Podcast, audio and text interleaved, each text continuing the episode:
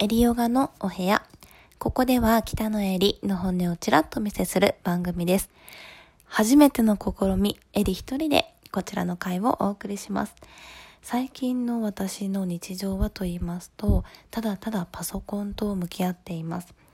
で私パソコンがもう大嫌いと言いますか苦手なんですね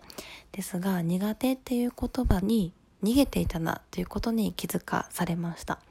苦手っていうとなんだかねそれを一言投げるだけで仕方がないなみたいなねそんな空気を出せるというこの苦手っていう言葉って便利だなって思う一方あの私含めてね多くの人がこの言葉に頼っているんじゃないかなっていう気づきもあの自分の経験を通してあのここ最近痛感させられました。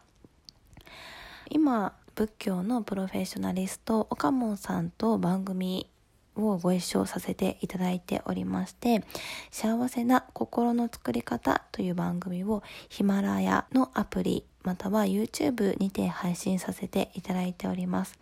そんな岡門さんからあの毎月仏教とヨガについて特に仏教について学ばさせていただいているんですが前回乳和ニンニクという言葉を教えていただきましてどういうことかと言いますと柔軟に対応できる人がこれからの時代生き残っていくんだよとそしてそれが幸せな心の作り方にもつながりますよっていうことをね事細かく教えていただいた日がありました。柔軟に対応するかなるほど。ということであの私もねなるべく長所進展させてもらえるありがたい環境にはいるんですがそんな中もね少しずつ苦手なことに向き合っていきながらできるっていうことをね増やしていこうと思っている最近でございます。今の RYT200 の資格ヨガの先生にヨガを教えさせていただいておりましてあの苦手意識っていうものがどうしてもあるということで苦手なことに対しての向き合い方も私自身お話しさせていただくことがよくありましてヨガの先生ってね伝えるお仕事なんだよそのためにねなんてねお話ししている一方でだからこそ自分も苦手なことと向き合ってね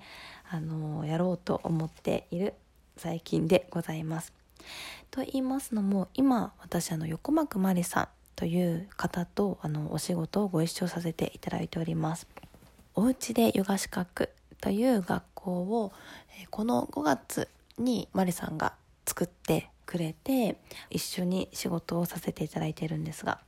そんな彼女がですねいつも背中を見せてくれるんですね誰よりも仕事と向き合って誰よりも働いてくれて学校だったり生徒さんのことだったり私たち講師のことも考えてくれる彼女の姿勢からの私自身あの学ばさせてもらっていることばかりです。例えばですね彼女ってずっと海外に住んでいるそして海外でお仕事をしているから正直ねクレイジーなんですね。であのぶっ飛んでいるところがあって日本人の感覚をね少し忘れているところがあるんです。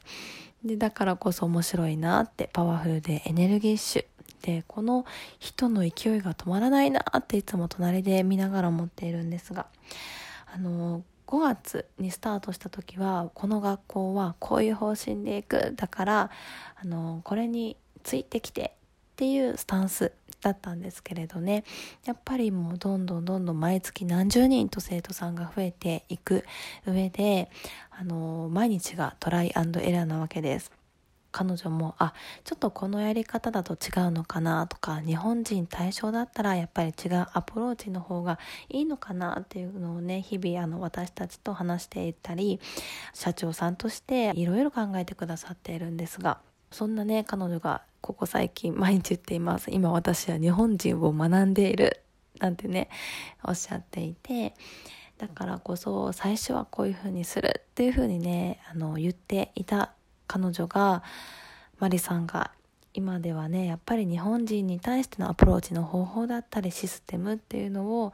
考えながらあの柔軟にね対応だったりあり方考え方をね変えていかれる姿を見てあまさしく乳和ニンニクだなぁなんて思いながら私も勉強させていただいております。あのね身近に刺激をくださる方がたくさんいらっしゃることもねそして挑戦していただく環境があるっていうことをね毎日あの感謝だなと思いながらだからこそもっとね自分自身が周りの人に恩返しできるように日々頑張っていきたいなって思いながらここ最近あの過ごしておりました